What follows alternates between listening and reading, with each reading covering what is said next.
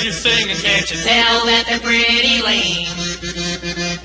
After listening to a couple albums, well, they all start to sound the same. So we tried to change his music style. He tossed all the ballads in the circular file. But then it found the pump sound breaking ground all around his hillbilly. What's the matter with the tune he's writing? Well, you know it's gonna be a smash. So nice when you're a big name artist. Doesn't matter if it sounds like trash. Now everybody thinks a new wave is super. Linda Ronstadt or even Alice Cooper. It's a big hit, isn't it? Even if it's a piece of junk, it's still Billy Joel to me. when it came time to Glass Houses, that was around 1980, and we were playing. We had now had about two, three years of playing in arenas and coliseums, and I recognized that I needed to write bigger music, songs like "Just the Way You Are," uh, "Honesty," um, ballads. They don't always fly that well in, a, in, in an arena. You need big sound. So I started writing uh, harder edge songs, more guitar based songs. Uh, sometimes it was fun to do. This was probably the most fun album that I ever made. It just it, it happened fairly quickly. Uh, the band loved playing it. Uh, audiences loved this, the material that was on the, the, the recording, and we were on a roll. Instead of just instead of just playing an acoustic piano, I was playing all different kinds of electric pianos to kind of get it a harder edge. Around 1980, there was the Yamaha CP80, and it just had a, a good punch to it, just really good bang, you know, not, not a piano. And uh, you could throw it really good too. I threw it off the stage a few times. it made an impression. Oh, no, no, no, no, no, don't you dare. Over my dead body, will you inexplicably shoehorn in another Billy Joel song just to punctuate one of your weekly lessons that inevitably veers off into a saccharine barrage of angst and affirmation?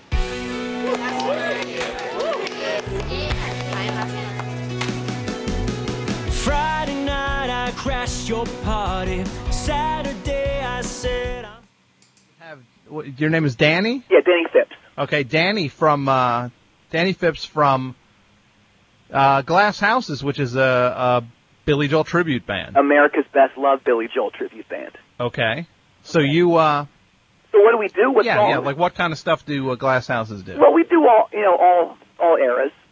Um, you know, a lot of the early stuff. She's got a way, uh, Piano Man, uh, some kind of early obscure stuff, which a lot of people aren't that in, or, or don't know about, like uh, Why Judy Why. We also do uh, Stranger Era classics, Just the Way You Are, Always a Woman. Uh, we do a lot of the street punk stuff, uh, like Only the Good Die Young. a lot of the what? uh, uh, street punk. I, I don't know uh, what what is street punk. Well, you know, like his his edgy punk stuff. Uh huh. Well, I never really. He he has any- he has punk stuff. Well, yeah, you may be right. Big Shot. Well, it's not exactly punk. I I think it is. I mean, it's it's it's as punk as as anything else out there. Not not really. Sure, it is. It's it's attitude. It's I- it's pure attitude. So so he has street punk music. Well, yeah. I mean, most of the stuff on on the album that our band is named after, Glass Houses. You know, Uh-huh. sleeping with the television on. That's that's that's uh, dare I say, balls to the wall.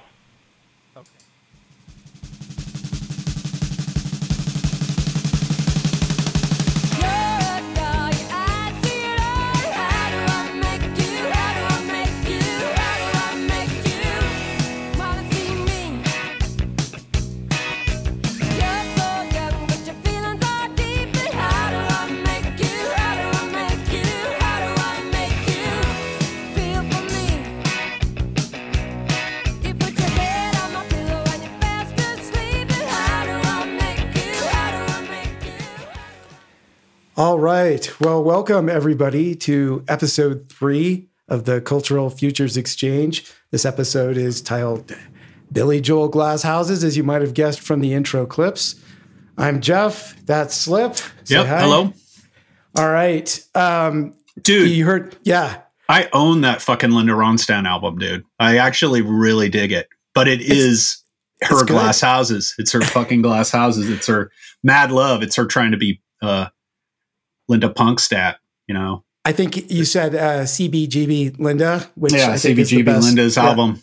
that's right. I also own the Alice Cooper, so you know it's Weird Al was uh, it, uh, that Weird Al song is the kind of most savage thing he ever did. You know, he's such a benign presence. You know, he's such a family friendly guy, and he's brilliant, and his parodies are hilarious. But that one is just the most savage, but accurate. Uh, it kind of sums up everything I'm going to say about glass houses in a way that I never could. Um, and he even sounds like Billy Joel on the, on on the song, and and he calls name name checks uh, Linda Ronstadt for Mad Love, and also Alice Cooper for um, kind of the stuff of many albums, but mainly Flush the Fashion at the time, an album I also own. So Yes. I get I guess I like this stuff. I actually don't have Glass Houses, but I've listened to it many times. So uh, I guess I'm a, maybe I'm a, a closet fan of some of this stuff. Well, you know, the thing about the Linda Ronstadt album, and if listeners, if you haven't seen it, easy to find a picture of the album cover. The only thing missing, honestly, from it is a safety pin through her nose. Yeah, You know, which I think was a missed opportunity for Linda, but you know, we can get into that. Uh, so, at any rate, uh, those of you who are new may not know the uh, conceit of our show here, which is where we examine different pieces of cultural ephemera, examine the time frame in which they came out, how they were received, the history of it a little bit, what has happened since then, how the impact and value of that piece of uh, art or cultural, uh, uh, you know, artifact, as we like to think about it measures out and then most importantly how we think it's going to rate in the future you know 10 20 30 years going forward and whether you should invest in it. You should sell it or be relatively neutral by going long short or well do nothing i guess. So that is sort of the idea here.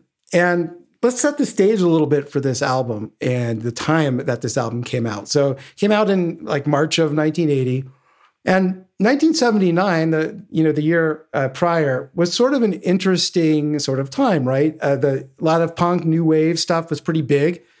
A lot of uh, albums that you may have heard of uh, came out in 1979. Uh, if you are like the Clash, London Calling, Police, Reggatta de Blanc, Pink Floyd, The Wall, ACDC, Highway to Hell, The Ramones, It's Live, Cheap Trick had two. Dream Police and, and Budokan, both amazing. Elvis Costello had Armed Forces. Tom Petty, Damned Torpedoes. Cars Candy-O. J- Jackson looked sharp. Talking Heads, Fear of Music. Dire Straits, Communique, second album, amazing. Um, Warren Zevon, Excitable Boy was 1978, but uh, Bad Luck Streak in Dancing School was the year after, around that time. And then uh, Graham Parker, Squeezing Out Sparks. And this list, it's not exhaustive. There's plenty of other great things that came out in 1979. But it was sort of remarkable to me when I was looking at this. Those are not just a bunch of, you know, decent albums that just happened to come out in that year. These are all-time great albums, most of them, right? And so this is a pretty amazing time for music. There's not many years where you say, wow, look at that kind of murderer's row of great things uh, that came out. And, you know, Billy Joel's, uh, if nothing else, is, you know, a uh, attuned to what is going on around him and attuned to what other people are doing. And I don't know, I think it must have had a pretty big impact, but, you know, Slip, what are your thoughts on that? Definitely. Um, I think uh, the fact that this stuff was also critically acclaimed definitely spoke to Billy Joel. Right. Um, this this album, Glass Houses, is so much about the press, um, so much about the um, general consensus among critics about what he was doing, right? And it was a response to uh, th- this climate, right? It was it was like all the wait, these guys, uh, the critics like Elvis Costello. Well, hey, let me let me show them what I can do. You know, I think I think that's uh, the context this was in. You know, it was it it was uh, the zeitgeist of the time. Definitely, you know, was overwhelming, and I think uh, you know Billy Joel, as we showed in the intro, wasn't the only artist who was influenced by this. Yeah. No, it, the times were changing, as somebody Yeah. said before. Right. Uh, so, so tell us a little bit. Let's talk about the personal history here. So, why don't you tell us a little bit about how you first were aware of Billy Joel and then Glass Houses, and why don't we get into that a little bit here? Yeah, I mean, the personal history is a little different than the others because I'm not a super big Billy Joel fan. I mean, there are songs that I like, you know, I, that I just think are good songs, but unlike Nirvana or Kiss, I don't have that deep of a history. Actually, it's probably more similar to Kiss because I was probably more into Billy Joel later, if I was into him at all. Um, whereas Nirvana, I was into it very early on, and I have this deep history with it. Uh, you know, I've never seen Billy Joel live, for instance.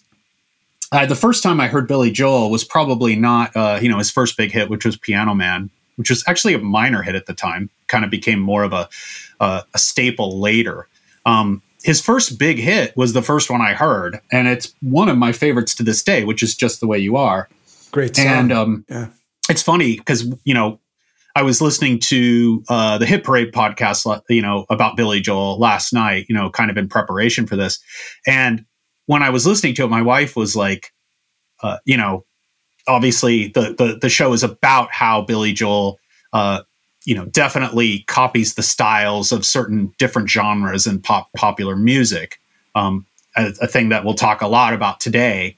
Um, and just the way you are i thought you know this is pretty original song it's a mellow 70s song it's got this great electric piano i'm a i'm a sucker for rhodes uh, you know fender rhodes piano and it's got that great piano it's got this kind of airy backdrop that's like 10cc i'm not in love which is one of my all-time i love 70s soft rock and that's one of my all-time favorite songs that Another atmospheric great song, for sure and, yeah. and just the way you are has that same thing going for it you know phil ramone produced this is the first time he started working with phil ramone who he also worked with on glass houses and you know, it's a it's a great song. It's super catchy. But my wife's like, you know, this is really a lot like um, Sunshine. You know, uh, Sunshine of Your Life. What is it? All that that Stevie Wonder.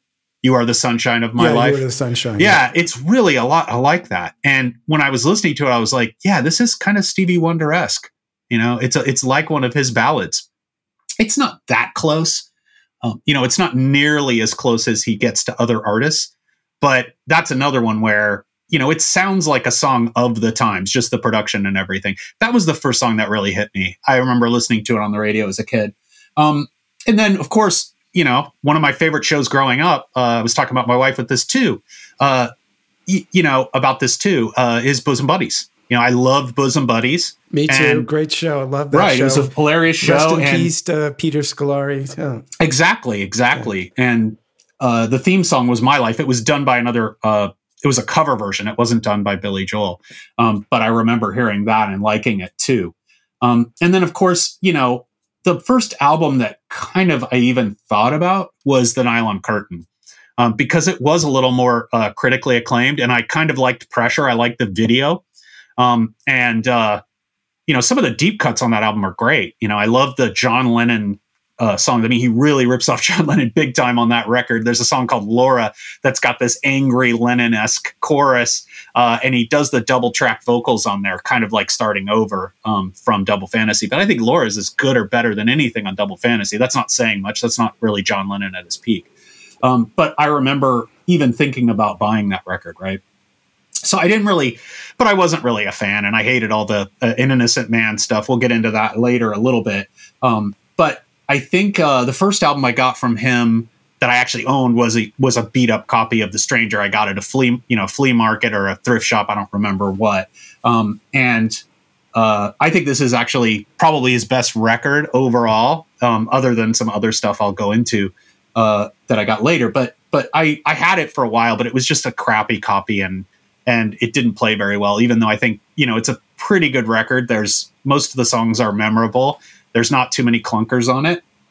And, uh, you know, someday I might get it again if it's cheaper.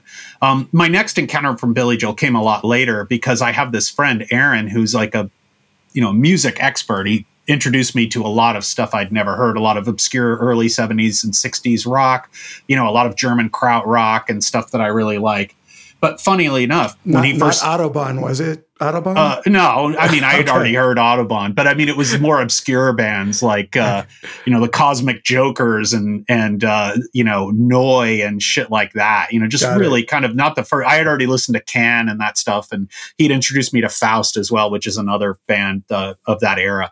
You know, just really obscure kind of cool stuff. He just has a he has an insane record collection to this day as a YouTube channel where he talks about music and he knows a lot about it. But the first time he got into music as a little kid, Billy Joel was what he got into. And he still kind of has an affection for him to this day. And he introduced me some early shit. You know, when Billy Joel started out, he was in bands from the time he was like 15 on.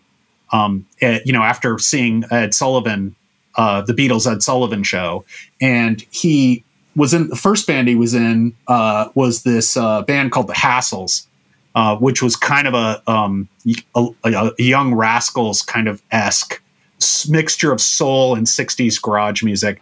And they got really experimental in their second album. So i only own two billy joel albums today. One of them is this one hour of the wolf. So why don't you play that clip just to hear how crazy this is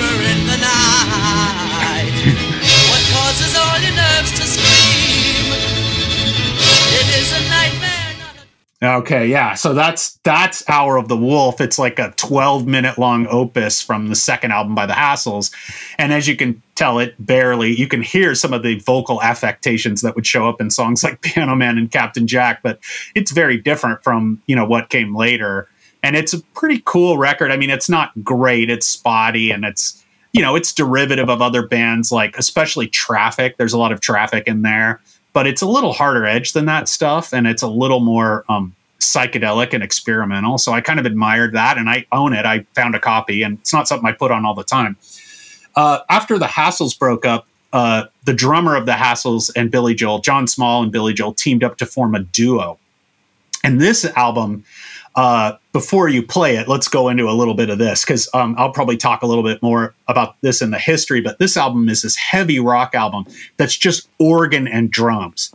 And I, to this day, think it's still the most original thing Billy Joel has ever done. It's derivative of a lot of heavy rock. You know, there's definitely some Zeppelin in there. There's prog. You know, there's Emerson, Lake, and Palmer. It's almost like Emerson and Palmer. There's no lake. You know, there's no bass, and that's part of the problem with the record. It's super tinny. So put on that clip of Wonder Woman. This is the opening track uh, from Attila, just to hear how crazy this shit is.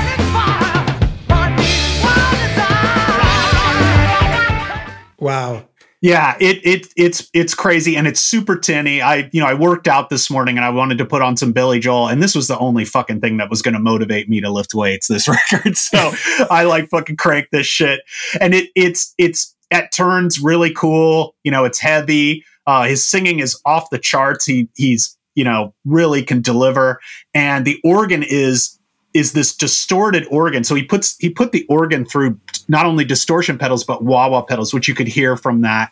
And it's but it's so tinny. There's almost no bass. He he's doing that Ray Manzarek thing where he plays kind of a bass part on the keyboard, but you can barely hear the bass. I mean, it's it's like fucking And Justice for All. You know, there's no bass. you know, it's uh, Metallica's And Justice for All is famously, you know, you can't really hear fucking uh, uh, Jason Newsted at all on that shit. And there is no bass player here, and they really need it. And then the drums, John Small, you know, he's a serviceable drummer.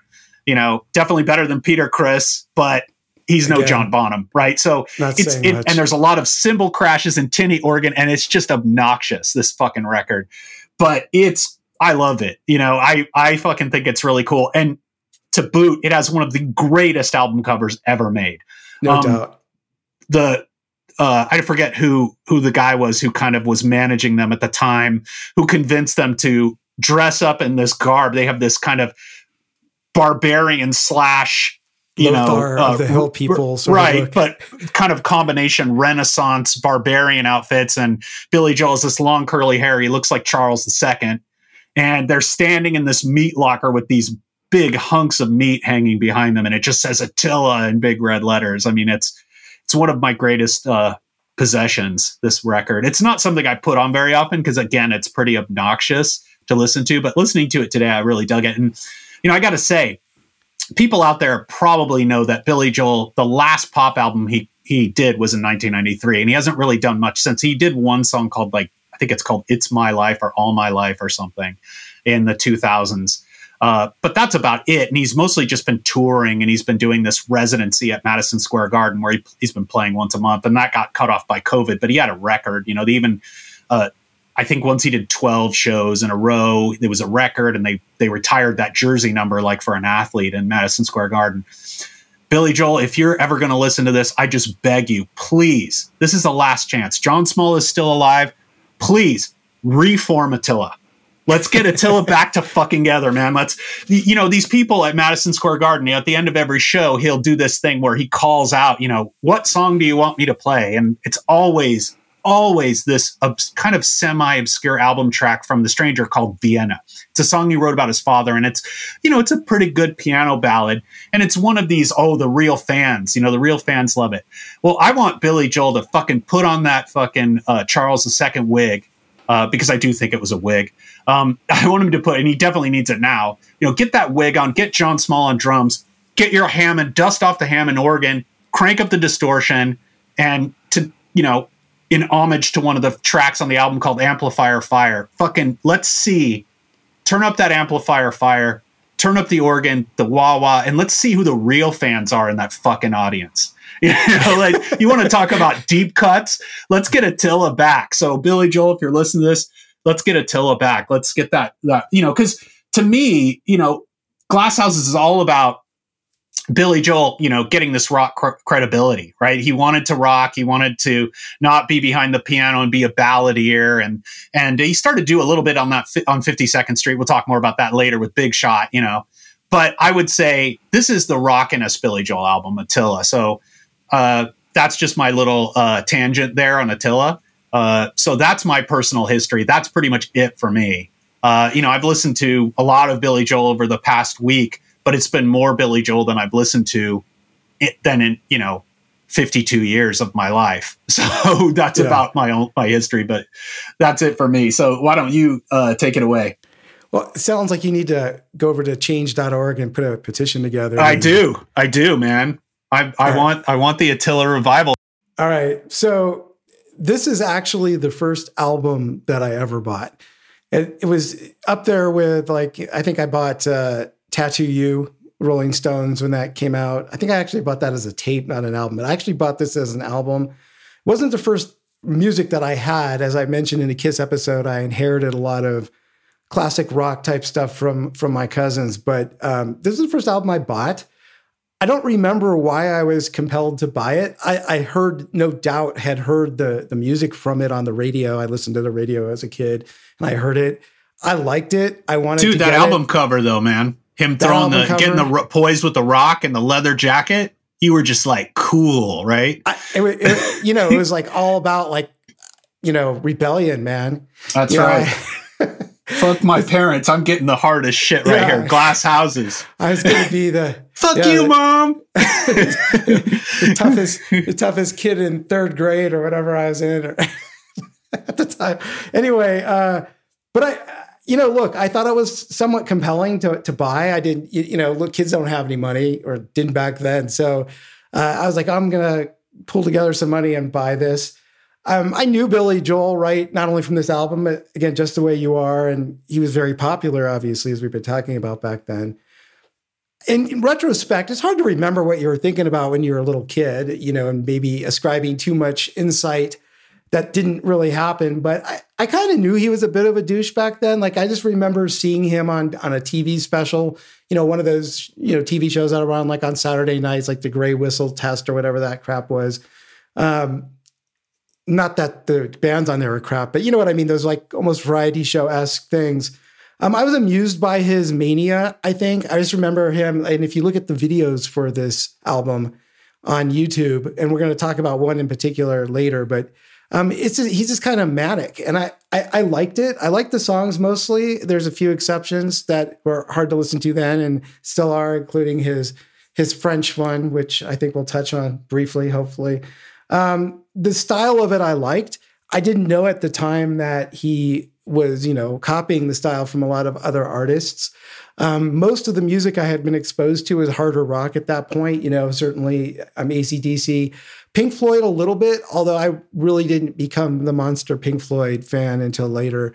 Um, you know, it was, a, it was, a, little heady for a kid, uh, but I had heard pieces. You know, I certainly heard The Wall when it came out, and the, you know, we don't know need no education stuff. You know, to a little rebellious, troublesome boy was probably uh, nice and didn't help my, you know, reputation with my teachers and the parent teacher conferences and all that kind of stuff. But at any rate, that was the kind of stuff I was hearing, and I liked it. I played it, and I played it a lot, and I thought it was cool at the time. So, uh, yeah, it, it was good, and it's interesting to revisit it and after a lot of years and talk about all the context in which it came out and what's happened before, at the time, and since. So, why don't you tell us a little bit about the album history and the background of Billy Joel and, and the details here, Slim?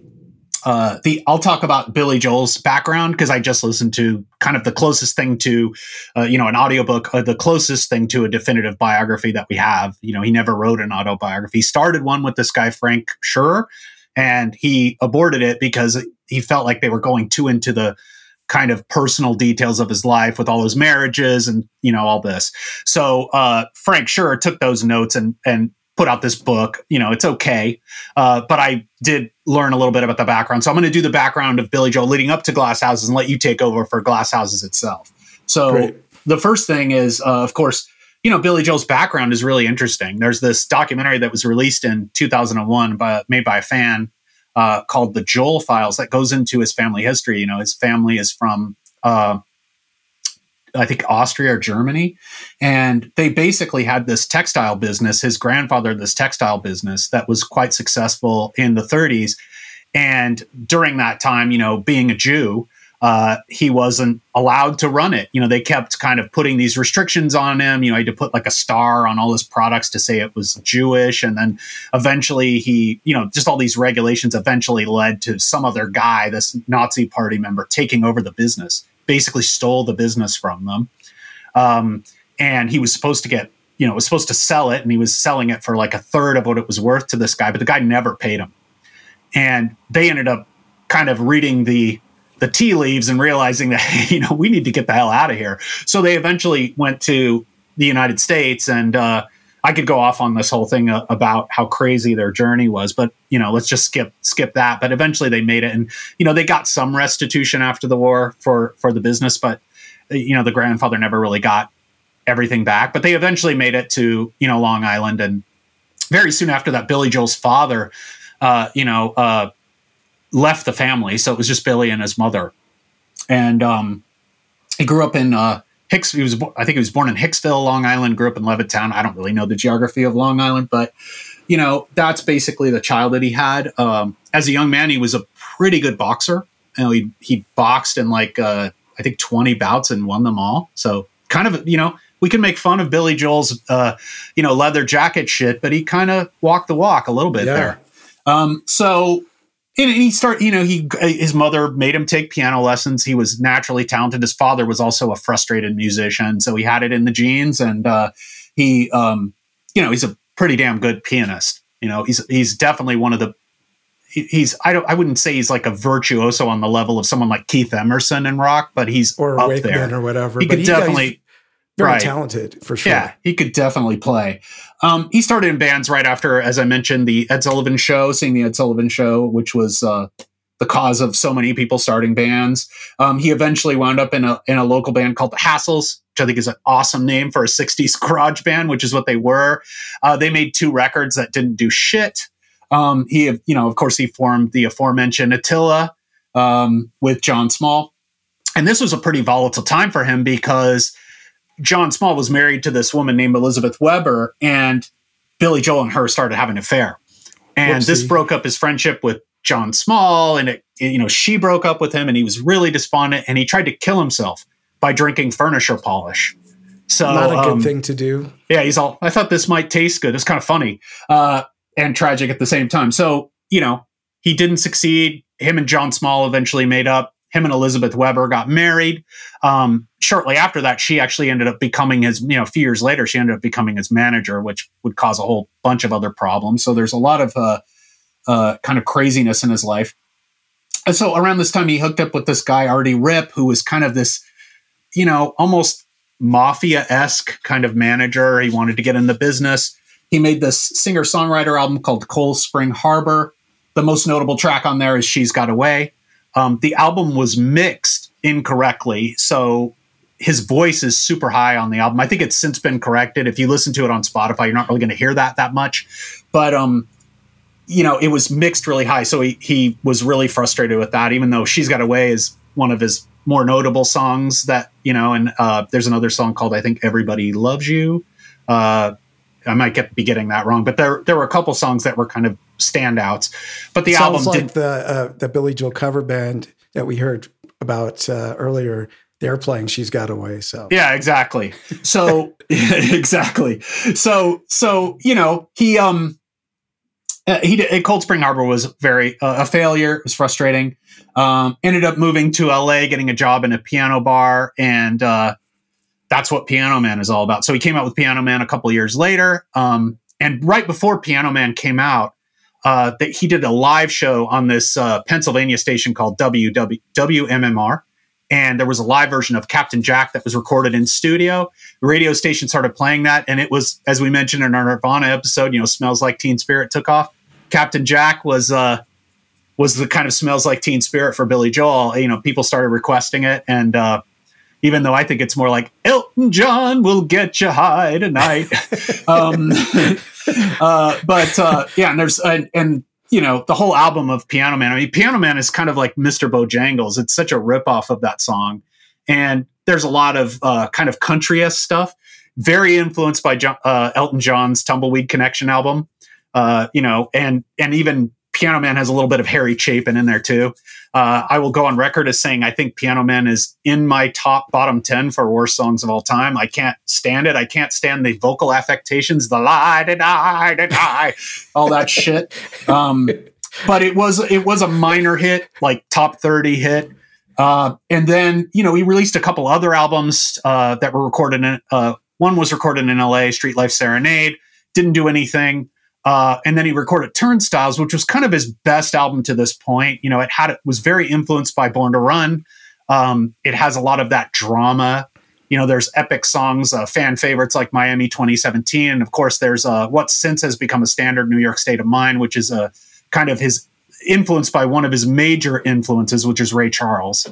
He even, you know, New York State of Mind, Georgia on my mind. Sound familiar? So that album didn't do anything either. He hooked up with producer Phil Ramone. They made The Stranger, and there you go. Boom. He's a he's a he's a star. You know, The Stranger was a huge success. Uh, he followed that up with 52nd Street, which was kind of more along the same lines. Um, you know, very Beatley influenced. You know, it's my life. Uh, sounds like Wings to me, and we'll probably play a clip of that later. Um, and that album was even more successful and ended up, you know, winning uh, him all the Grammys. Like he won Album of the Year and Song of the Year and Male Artist of the Year, etc. Um, but he was still kind of known as a balladeer, um, and that's where we come into Glass Houses. So why don't you take over for that bit?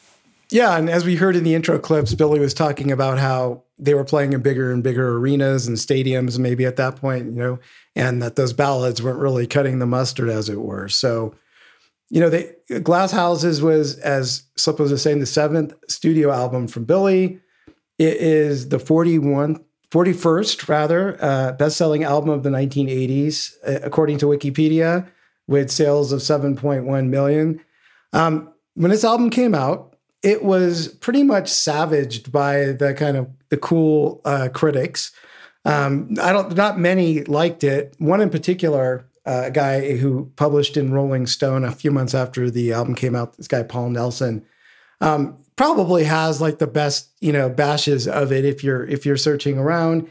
uh, talking about how he comes off as a you know obnoxious frat boy who's like single singles bar deep in profundity.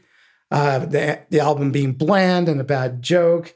Uh, his silly tough guy posturing, although maybe uh, Paul Nelson was due a you know a left hook from from uh, Billy there uh, from his boxing days. Who knows? Yeah, wouldn't- As Axl Rose would say, you know, get in the ring, motherfucker. Let's go. Axl Rose. Oh goodness. All right. That's um, W Axl Rose to you. Yeah. That's yes, that's right. Fair enough. Um, again, a lot of like questioning. He, basically, a lounge a lounge lizard, sort of posturing as a rock and roller with the leather jackets, trying to imitate, you know, real tough guy kind of you know singers and acts, you know, like the Clash or people with more rock and roll bona fides like a Bruce Springsteen or Neil Young or things like that.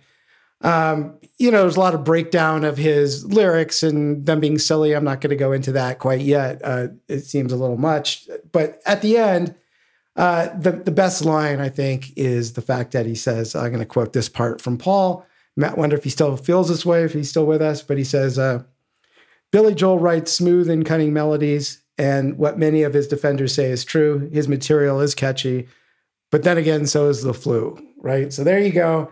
Uh, not a fan. Uh, Mr. Nelson is not a fan of Billy Joel.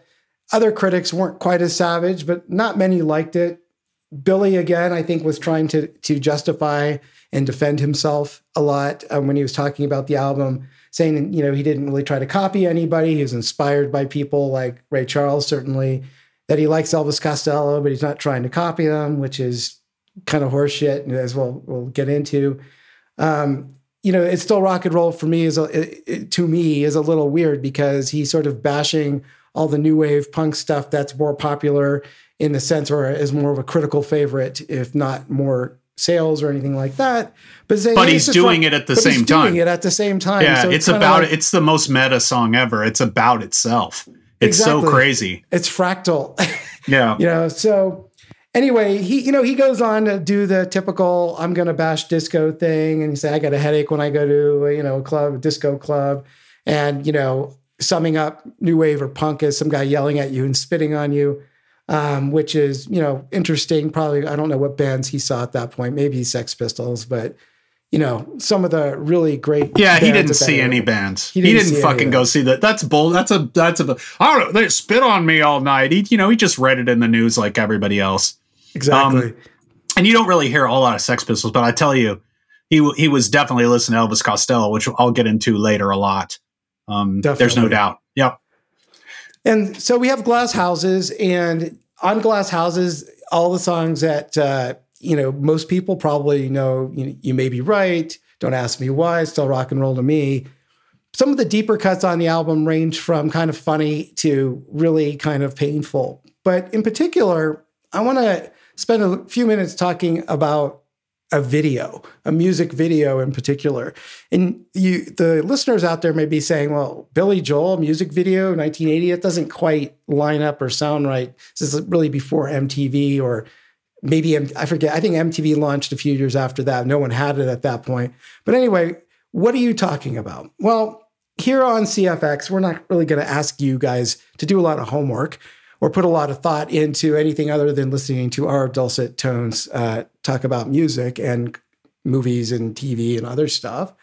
But I'm going to ask you to pause here, go over to your YouTube and do a search for the video for Sometimes a Fantasy. And just do yourself a favor and watch it, and then come back and listen to this. So now you've watched it. And I, I want to kind of get into this a little bit because this could be one of the most disturbing videos I think I've ever seen in my life. It is completely ridiculous. And I want to walk you through it a little bit because I think it deserves some examination uh, 40 years later. So let me play some clips from it, some audio clips. Uh, video starts off with the phone dialing and stuff. Now, I'm going to play a clip here for a second, let you listen to it. I'm going to talk through it after it finishes here.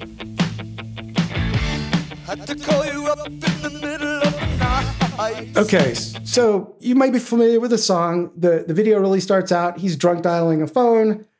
the camera does a close up of of Billy Joel's mouth, face, the whole thing. Not not good. Not good. Billy, not a handsome man. Um, and worse yet, he's not only a close up of him, but he's doing some kind of acting thing where he's like fidgeting, he's acting nervous, beady eyed, shifty eyes back and forth. He- that phone he's dialing, he calls this beautiful woman in a swanky apartment, and he starts the song with you know the lyrics. I didn't want to do it, but I got too lonely. I had to call you up in the middle of the night. Um, look, perhaps more disturbing to me than, than Billy Joel's kind of nervous shifting about is is the fact that, uh, and by the way, thank goodness you can see both of his hands because it definitely gives off like that Rudy, Rudy Giuliani Borat, just adjusting my shirt kind of vibe, which uh, is not good. It, the whole thing, oh my goodness, not good. Um, anyway, so the video starts. Weirdly, there's some bearded dude smoking a cigarette who's standing over Billy, encouraging him to call this woman. And, you know, at first I was like, who's this dude? Is that Billy with a beard? Is it my best understanding of it? And maybe Slip, you have a different view of this, is I think it's like the devil on his shoulder, like an Oh. alter ego, like a cool alter ego, encouraging him to So it's Um, not they- Liberty DeVito then. it, I don't think it. Well, it could be Liberty DeVito, but I think in the in the video, it's supposed to be sort of like the you know his cool alter ego uh, pushing him to make an obscene phone call to to this woman. Anyway, Wow, this is pretty conceptual. You know, that's pretty early is. for like because a lot of the early videos were performance videos, and it's kind of, you know, he did he would become one of the biggest stars in MTV uh, in the '80s, and you know, he's kind of like Phil Collins that way, just the schlubby guy who's really talented, uh, but is not a typical rock star at all. And he's already doing these con- concept videos so early. You know, that's pretty. That might be the most uh, original thing about this record. you know, that video. uh, yeah, because it's certainly Yeah. not the music. I mean, you listen to that those vocals too. I mean, I guess he does kind of prefigure. Da- he sounds like a male Dale Bozzio of missing persons with those kind of you know those LA, quirky new wave vocals. He's just new waving the shit out of. He's like Rick Ocasicking the shit out of this stuff. you know, it's so fucking ridiculous. yeah. Anyway, I'll let you continue. the the set for this is ridiculous too. The camera pulls back from Billy's face, thank goodness, and you're in like this some junky lair New York hotel, seedy hotel room. That uh, I don't know. When I saw it, I'm like, oh, that's what Charles Bukowski's you know crash pad looks like. You know, something like that, right? And it, it, it's just amazing. Anyway, the the song goes on here. I'm gonna play another clip. Oh, it's awful hard to try to make love long distance. Oh, What I really need is stimulation. Though it was only my imagination. It's just a fantasy. It's not the real thing. It's just a fantasy. It's not the real thing. Hold up, we gotta hold up. We gotta talk about that, those OOs. You Yeah. know how, how fucking annoying. Like listening to this album, just the new wave posturing I mentioned before uh, is kind of the most excruciating thing about it to me. And that oh, it's like uh and and you know I will give him this. I mean these are like viruses. These songs. I've had this song stuck in my head for fucking days. You know, and this was not even a big hit from the album. It was like like I said, the fourth single, and it was you know, kind of an also, I, I don't even know if it made the top 30. You know, it was probably a top 40 hit, but Well, what about so? Let's talk before we talk about the O's. Let's talk about the heavy breathing. oh, yeah. I, the the close the, the sound of that in the video and the close up on his mouth doing that. I honestly just wanted to call some kind of like rape cross, crisis hotline. You know, it was it was it was really really disturbing. The, the woman who answers the phone, uh, you know, is you know this beautiful woman. She's walking around in some fancy penthouse uptown girl apartment. Um, she doesn't seem to be that perturbed by having Billy Joel's heavy breathing, you know, invading her apartment. And it is, I don't even know what to think about it other than it's it's just uh, well, it's just amazing. It's just amazing. What, while this clip is happening, right in the video, as you hopefully saw, he's having some kind of psychotic break. He's mimicking all sorts of, you know, emotive gestures to let us know something is not right in his head. Uh, it looks like he clearly took kind of like a what a Stella Adler acting workshop like the day before this video was shot, where it's like act crazy, act happy, act sad. Well, I mean, he's he's putting he's, in all he's work here. achieving he's achieving what he wants to, man. He's it's so fucking edgy, man. That's the, that's the thing. He's trying to be edgy. He's trying to, uh, you know, uh, I get yeah. It, this is Billy Joel we're talking about. You know, it's just the way you are, and and then and then you get this uh, pervert, you know, this phone got- sex kind of thing or whatever it is. phone sex uh, pervert Billy Yeah. Joel. He he's doing like all his like uh, acting exercises. The only thing he doesn't do is kind of pointing at his head with the crazy face, doing the "I'm a loony" gesture. But I'm certain that he pulled that one on take one, and the director was just like, "Yeah, hey Bill, why don't you why don't you knock that one off?" Um, but anyway, his uh, his heavy breathing and pleading to the pretty woman in the apartment on the other end of the phone doesn't seem to be working. So he sort of, uh, you know, looks to his bearded uh, alter ego for help. And then that's where we get into the next part of the song. It goes like this. When am I gonna take control, get a hold of my emotions? Why does it only seem to hit me in the middle of the night? Okay. There's a number I can always dial for assistance. Assistance. He doesn't want to deal with outside action. All right. You get the idea. He continues to kind of scream and pant into the phone.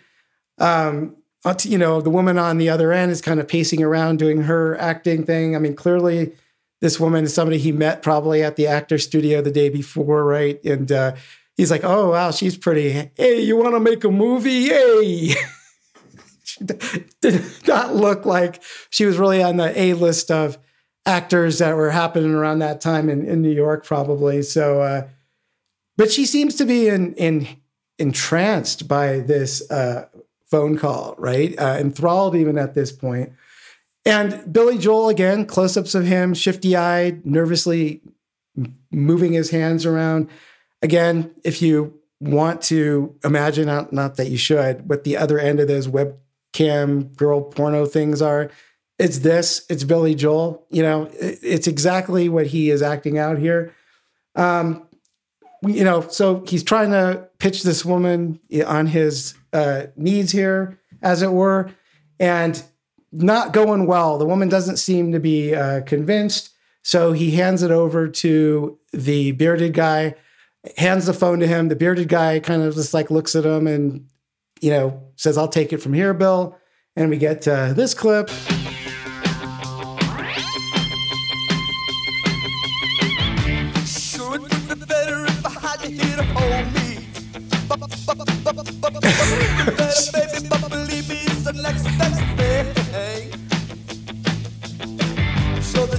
To wanted me to hear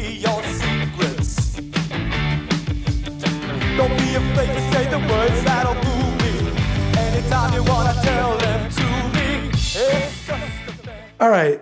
So what do you think about the bop, bop, bop kind of thing? Uh, not good, right? I, I, I, you know, the new waveisms, uh, the affectation of the vocals. It, it- you know, even though the song is catchy and whatnot, I, it's like nails on a fucking chalkboard to me. It's so ridiculous.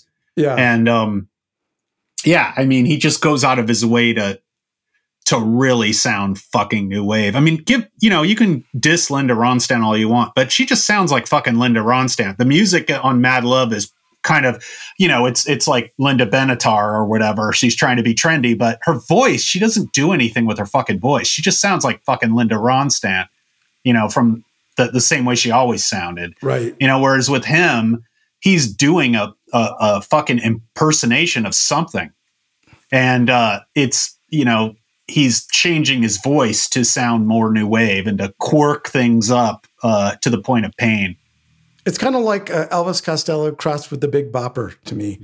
Yeah. It's, it's bizarre. Yeah, It's, it's got it's bizarre. got that '50s like crazy little thing called "Love." You know, was a huge Yeah. hit, And Exactly. and and uh, Freddie Mercury was kind of doing the same thing. John Lennon did the same thing on Starting Over, right? He's got that oh, that kind of Elvis, Elvis, yeah. you know, a- affectations. But yeah, it's equal parts Elvis Presley, Elvis Costello, and you know, Dale Bozzio wasn't around yet, but he definitely sounds like uh, uh, almost almost to that extent. You know, she's like the most exaggerated, ridiculous new wave vocalist in in history, in my opinion, and he's butting right up against that on this.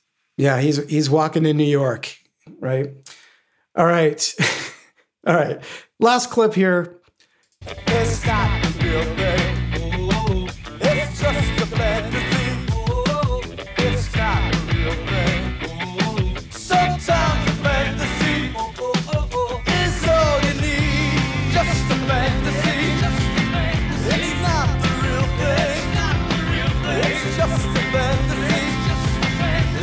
All right, you get the idea. We get the synth breaks, we get the chorus repeating. What happens in the video is the woman now has been won over by whatever the bearded dude said to her. Um, as the song plays out, we kind of get the Ne Plus Ultra of 1980s video editing of the rapid cuts back and forth uh, with their legs and their crotches and their legs and their crotches and their faces. And we get it. We get what they're trying to say here. They're boning. Um, the weird thing is, is as their their video cut uh, sex is happening, the bearded guy with the cigarette is just standing there smiling in a the creepiest thing I've ever seen. And it kind of just reminds me of like some movie or something where, you know, some gross, creepy uncle comes back to like 1950s uh, suburbia from being overseas or in the military or something and taking his awkward 17 year old nephew to a local downtown prostitute to uh, make a man of him or something. It's really just kind of disturbing all around. And at the end of the video, of course, the phone's ringing after the little video sex wraps up and the phone is ringing and no pretty woman answers. And, you know, hey, guess what? It was just a fantasy. Ah, Billy didn't really connect with anybody with, with his uh, urgent action needs or whatever the lyrics are. So, anyway, pretty, as you said, an amazing concept video for the time. Um, they probably hired the porno crew that was filming in the motel room next door to shoot it. That looked about the, you know, the acting was about that quality. But do yourself a favor as just a cultural artifact, byproduct of the this era that we're talking about. Go and watch that and get a few yucks out of it. So, anyway, Slip, I will turn it over to you to Cool. talk about your evaluation here. All right. So my evaluation, huge short here. Uh, and and I'm going to distinguish a little bit between Billy Joel's legacy and Glass Houses because we're talking about Glass Houses, and I think I'm short Glass Houses, but maybe neutral along on Billy Joel as a whole. You know, the Billy Joel legacy thing has already been decided. I mean, this guy's been selling out Madison Square Garden every time. You know, he's his his uh, millennials love him. You know, as we'll talk about, um, his songs, uh, you know, are still all over the radio, whatever radio is now, I guess. Um, you know, he's he's got a legacy there. Um, but my beef with him is this whole thing. Uh, I'm going to argue both for and against this whole idea of Billy Joel as a kind of mimic, um, because he really doesn't have his own sound uh, at all. I mean, you kind of know a Billy Joel song, but you're also listening to him imitate some other style of music. He's very similar to Weird Al in that way. And interestingly enough, he's almost like a serious version of Weird Al. Yeah. Um, you know, Weird Al has his parodies, which everybody knows, but the the fans of Weird Al, like me, you know, who listen to his whole albums, uh, he does these other songs that are even more amazing that are what what he what people in you know in the Weird Al fan base call style parodies, right? So he'll do he has a song like on Weird Al in 3D, for instance, he's got Eat It, which is the big hit, but he's also got this song called Mr. Popeil, which is this uh, song about you know the Mr. Popeil inform you know the Ron Popeil infomercials, yeah, yeah. right? But it's done in the style of the B52s, and it is so good it could be a B52 song, right? Another one example is Devo, Dare to Be Stupid, right? D- when Mark Mothersbaugh heard Dare to Be Stupid, he was like, this is as good as us. Like it doesn't Yeah. even sound like a parody. It's just in that style. And he even does obscure stuff like Sparks and he does a, a um, Frank Zappa parody that's incredible. He does Steely Dan parodies. You know, they're they're really good and they're well executed and he's got so much talent. And I would argue this is kind of Billy Joel's whole career is doing shit like this, right? He's really good mimic. Um, and there is a talent to that. There's something to be said for that, right? And even even though he is kind of copying these styles, especially on an you know something like an Innocent Man, where he's just doing you know Uptown Girl, is a is it it could be a Frankie Valli song. It's arguably maybe better than the than the stuff the Four Seasons did themselves. You know, it's it's that accurate of a of a parody, um, or or a or a, I guess an homage because it's not really parodying; it's more celebrating it. Yeah. So I would argue Glass Houses is is that to a T, but I'm also going to argue that I don't think much of Glass Houses is contributes that much to that legacy of Billy Joel. So uh, obviously, you know, we talked about this mimicry. So, how what are some examples of that? Obviously, I mentioned Captain Jack, kind of being like Elton John, uh, Piano Man, Mr. Bojangles, Harry Chapin. Um, you know, later on, he, we, you know, Billy Joel even said when the Beatles broke up, one thing he wanted to do was make more Beatlesy music because he loved them and he missed them, and so he would, he, you know, he would pay homage to the Beatles. I mean, there are so many Beatles-like songs. I mentioned Laura uh, from the Nylon Curtain, and another one, uh, you know, obviously is My Life, right? Uh, you can speak your mind. I mean, that is Wings. That is Yeah. a Wings fucking song. You know, it's a, it's completely Paul McCartney. But what's funny is not only can Billy Joel do style homages in incredibly accurate ways, but he's actually kind of a comedian and impersonator. He does these lectures and stuff. Uh, you know, he's been doing these lectures for years to people about music, and it's kind of one of the cooler things he's done. Um, and uh, so I want to play a few clips of, of that. So he he does, for instance, he uh, let's play the Jackson Browne impersonation. This is crazy. How, I'm running down the road trying to loosen my load. Got seven women on my mind. That's great. That's it's great incredible. impression. He sounds Yeah. just fucking like Jackson Browne. He right? does. He does. Okay, let's play. Uh, this is from Jimmy Kimmel. Let's play the Bruce Springsteen clip. This isn't as accurate, but you get the idea. Lend me a few bucks. B flat. Can you give me a ride? C major seven. I, I got a meeting with the G major on the other side. So that's him doing an impersonation of Bruce Springsteen's great song from Born to Run, Meeting Across the River, which he says is his favorite Bruce Springsteen song. And he's yelling out the chords to, to Paul Shaffer, who doesn't know the song, uh, while he's doing it. That's pretty awesome. Uh, and then, of course, even more surreal is, as I mentioned, you know, Billy Joel's idol, his main idol, besides the Beatles, is Ray Charles. And uh, he eventually on his album The Bridge got a chance to duet with his idol on this song called Baby Grand. And what's crazy about this song is it's a tr- it's written for Ray Charles and they're duetting together, but at the same time that he's singing with Ray Charles, he's fucking trying to sound like Ray Charles. So this must have been a real surreal experience for Ray Charles to have this duet with Billy. You know, obviously like Billy Joel. Actually, Ray Charles inducted him into the Rock and Roll Hall of Fame later. You know, um, so they're obviously buddies. But play a little bit of this. This is so weird. Late at night, when it's dark and cold,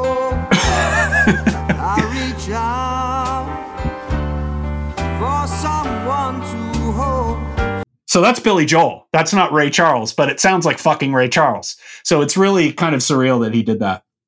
Um, obviously, I mentioned an innocent man. You know, it's doing the early '60s better than the early '60s did in a way. I mean, the longest time, you know, uh, is a is a classic kind of doo wop song, and it's you know it was a major hit, and it sounds just like the period. You know, tell her about it sounds like the the a male version of the Supremes.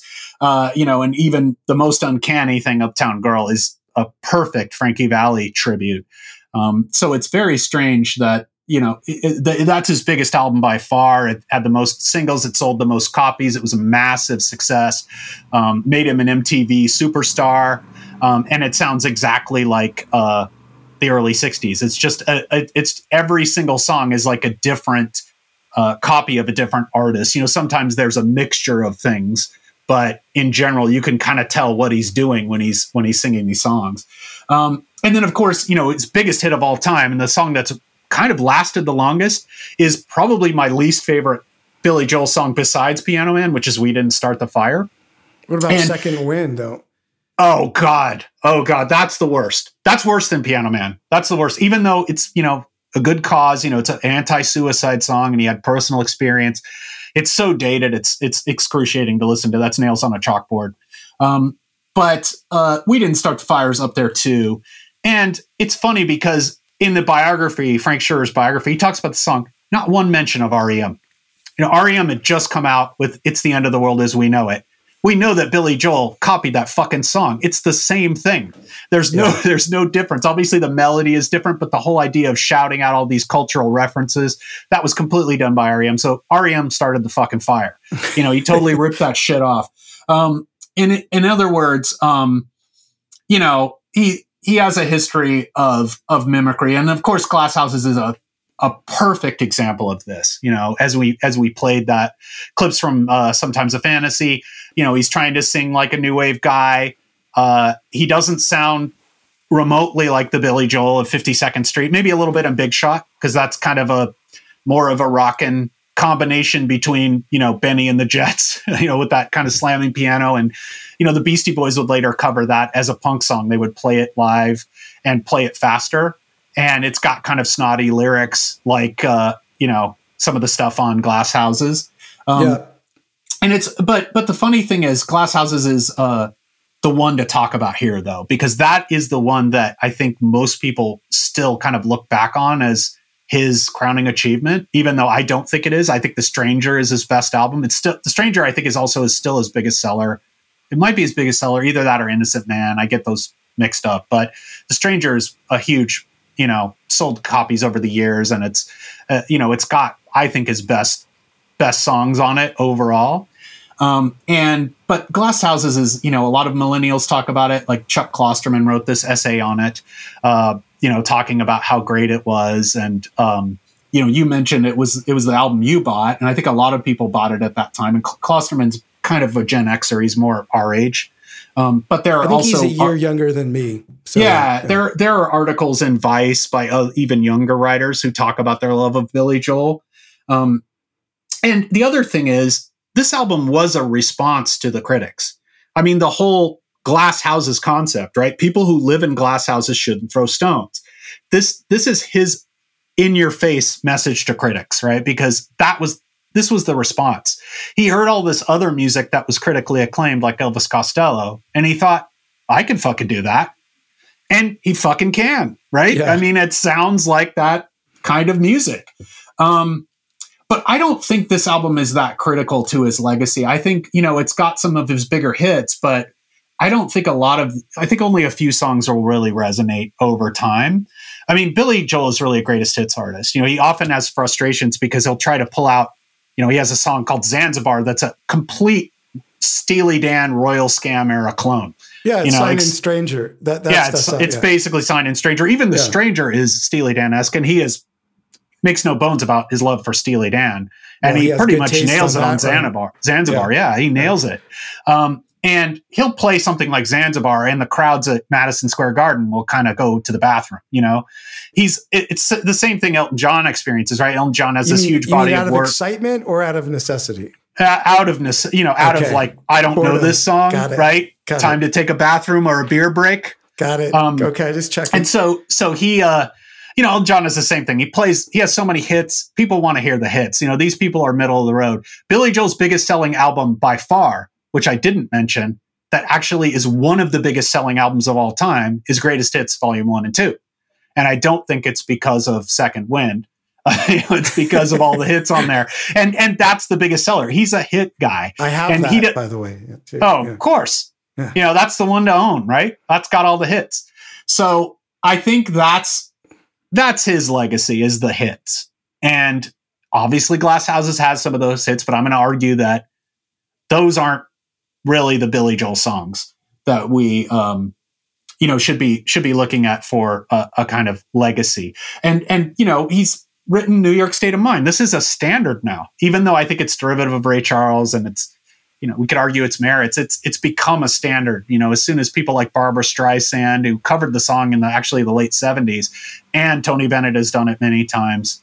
You know, it's just one of those songs.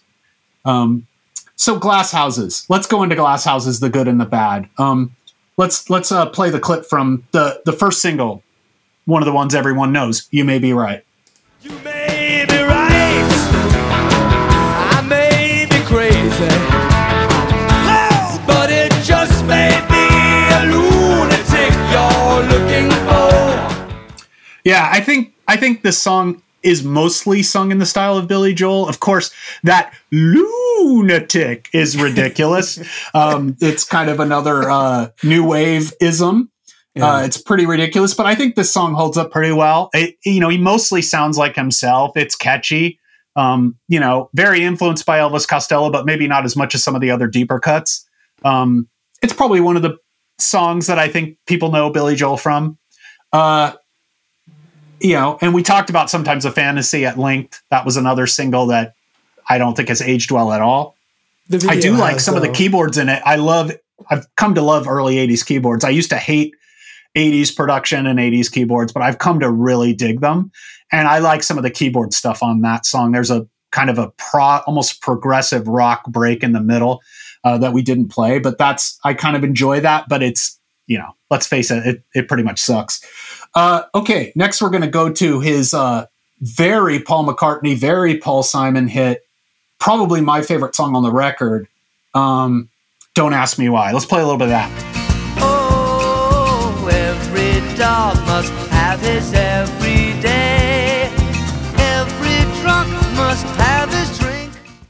Yeah, I like those lyrics too, and they're kind of uh, you know foreshadowing because Billy Joel, like myself, has had a problem with alcohol. Um, been in rehab several times, um, and uh, you know I, I I like the lyrics. I like the song. I think it's very catchy. It's obviously very derivative, but you know it, it's it's uh, kind of irresistible to me. I you know part of me looks back and thinks, am I really being fair to Billy Joel? You know, when I hear a song like this, as I'm criticizing his kind of mimicry, but at the same time, I love ELO. You know, I love Cheap Trick. I love Badfinger. I love any kind of power pop that sounds like the Beatles. So why is it fair of me to like those things and not recognize the same thing in Billy Joel? Do you think So- it's because those other groups were sort of like winking a little bit more towards the Beatles and to Paul Simon and to these other clear influences, and Billy Joel's maybe? I don't know. I think Cheap Trick is pretty just like playing their music, and they obviously acknowledge the Beatles. Um, you know, I don't know. I I think uh, you know Billy Joel has made no bones about his love for the Beatles and his uh, his desire to make more music like them. So I think it's similar. I think they just love the Beatles. Well, who Um, doesn't? and I, I- mean, yeah, I yeah. do too. You do too, Yeah. right? So yeah. Okay. So obviously the biggest hit from this, and this was big Billy Joel's first number one single, is It's Still Rock and Roll to Me. This is what we started out with with Weird Al. Let's play that.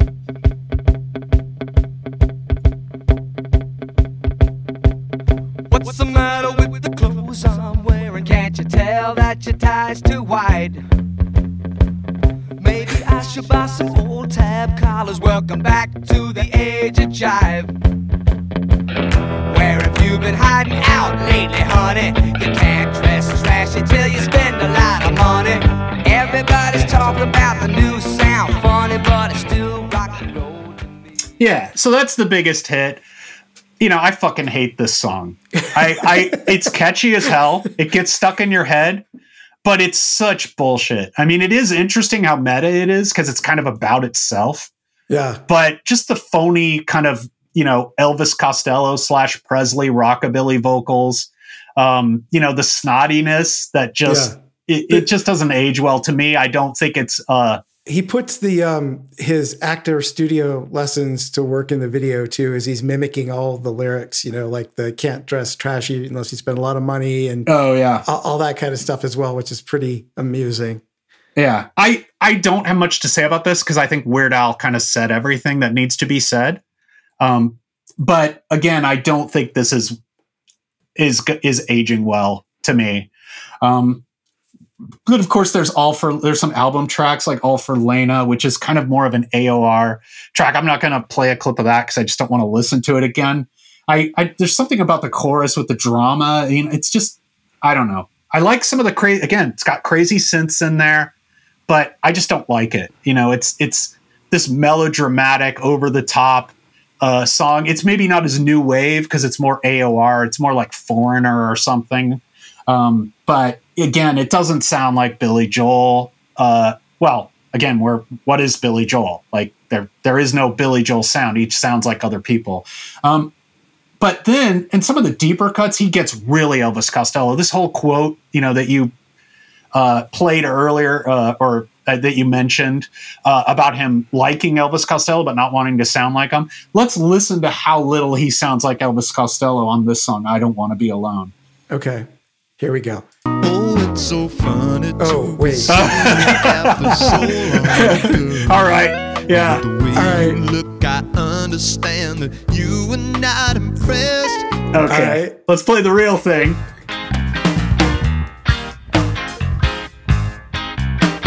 She said she'd meet me in the bar at the Plaza Hotel. Wear a jacket and a tie. What's the occasion? She'd just smile and she wouldn't say why. Mm, So here I am, standing waiting in the lobby, sweating bullets in the stupid old suit. And when she sees me, she busts out laughing. You're a sad side, honey, but you look so cute. And I don't wanna be alone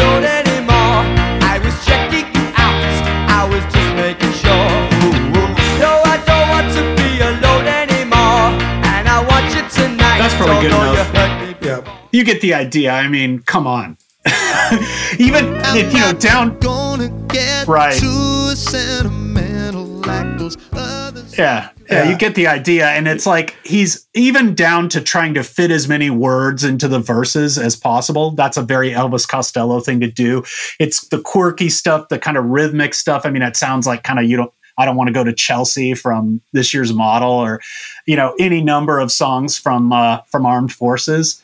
It's it's pretty much Elvis clone Stello all the way, you know. And Hundred um, percent agree. yeah, it, it, it's ridiculous. I mean, it's really ridiculous. It, it you know, uh, let's play a little bit of close to the borderline. This is another one that's kind of yeah.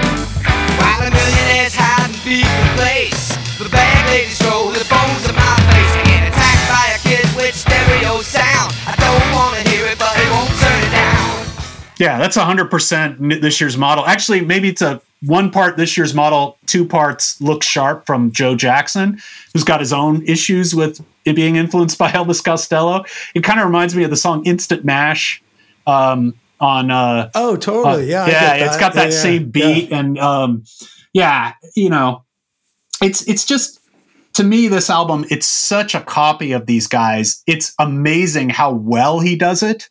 Like I don't want to be alone anymore. I actually like it's it's it's really catchy, you know, and and it sounds like it could have Like been an the flu, outtake from one of those records. Yeah, exactly. Like it, it gets in your head, you know. It's it's melodically. He he he's it's an amazing ability. And Weird Al has it too.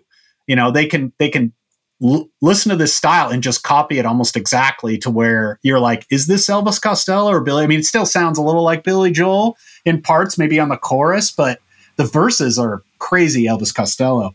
Um, you know, and then the rest of the album, you've got that fucking terrible French song. That's like it's like Michelle by the Beatles, but Yeah, that's what not it is a good. copy of. Obviously. Yeah, and then and then you've got Sleeping with Television on, which isn't bad. That's another kind of new wave thing. Uh, you know, and it, but again, I don't think any of these songs really stand the test of time because they're forever for me at least.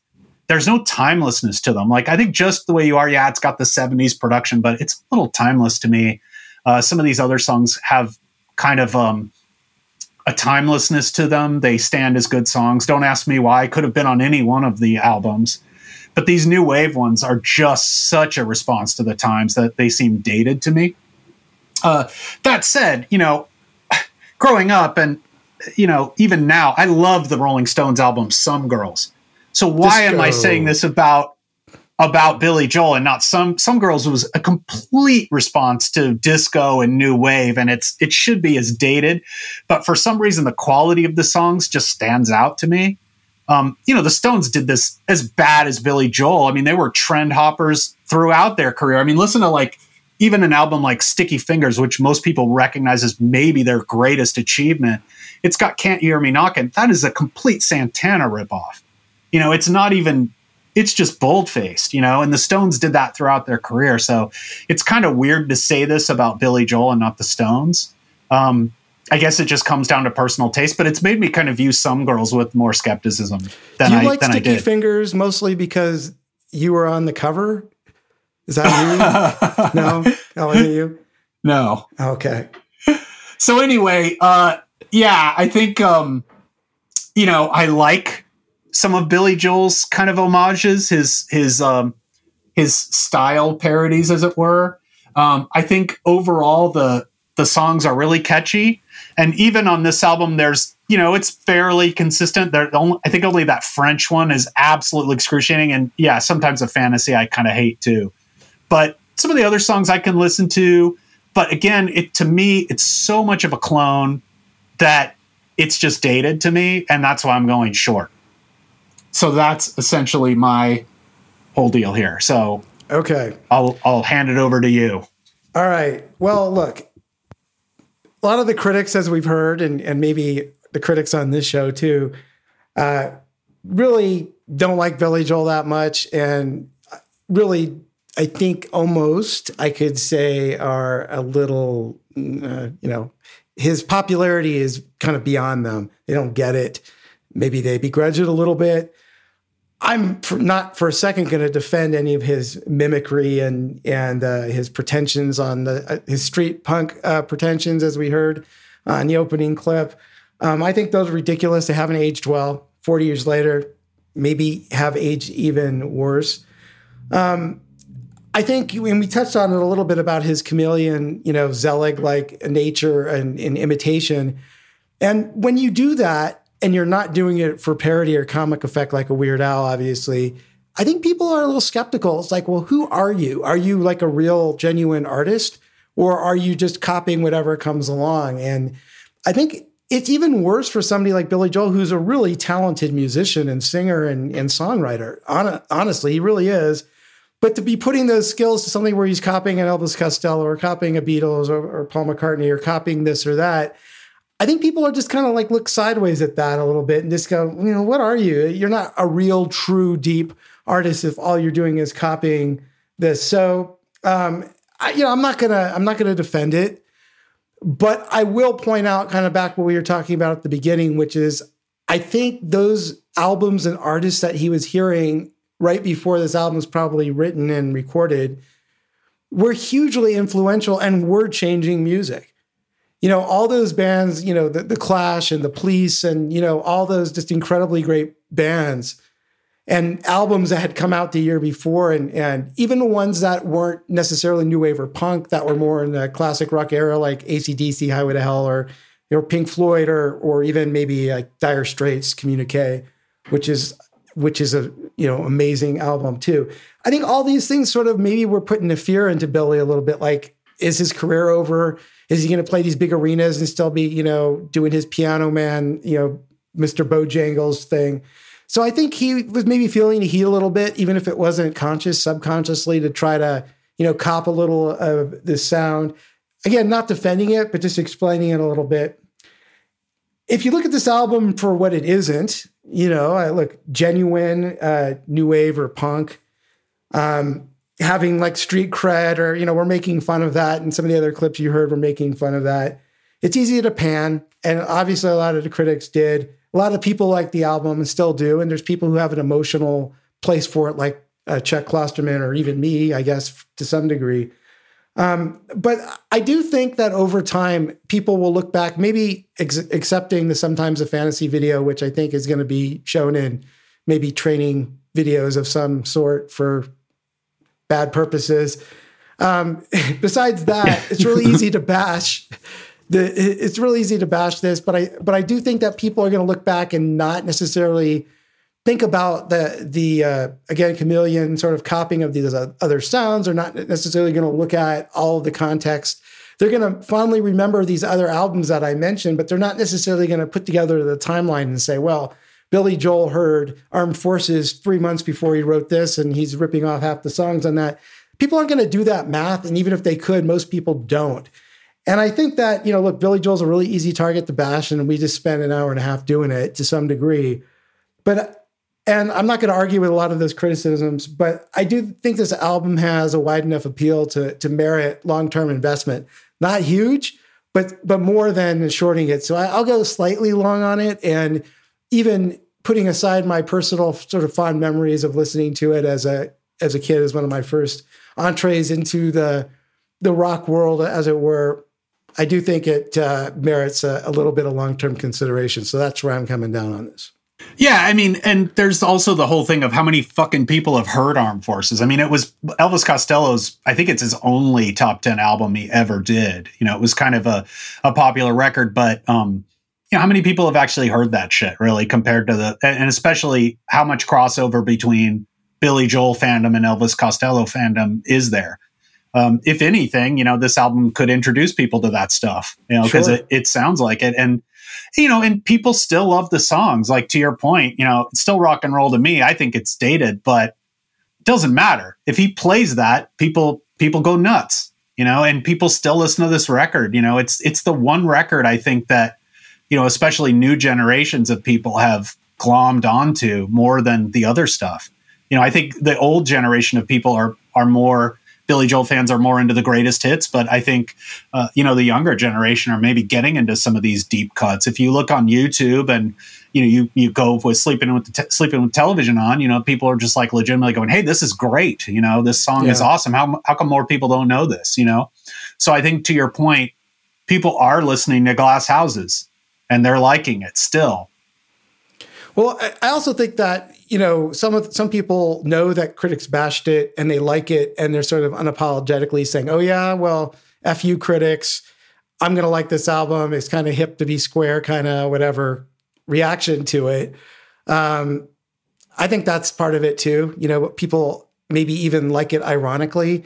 To your point about being meta, maybe it's meta wrapped in meta, you know, in a meta box. Yeah, it's true. I think, I, but I think, look, Billy Joel was trying to prove he could rock. He already fucking did that. It's on an album called Attila. If you want to hear Billy Joel fucking rock the shit out, you want to hear some fucking amplifier fire, you want to hear, I mean, dude, I just beg him again get together with Jon Small, you know, just for one song, play Wonder Woman, uh, and blow the fucking lid off of Madison Square Garden with that shit, dude. Yeah! All right. On that note, we'll let Wonder Woman play us out. All Thank you so much for listening to episode three of CFX. We'll catch you next time. Follow us, subscribe, send us messages, all that stuff. It's all in the links. We'll get back to you when we can on all of it, and we look forward to catching you next time. All right, don't go changing.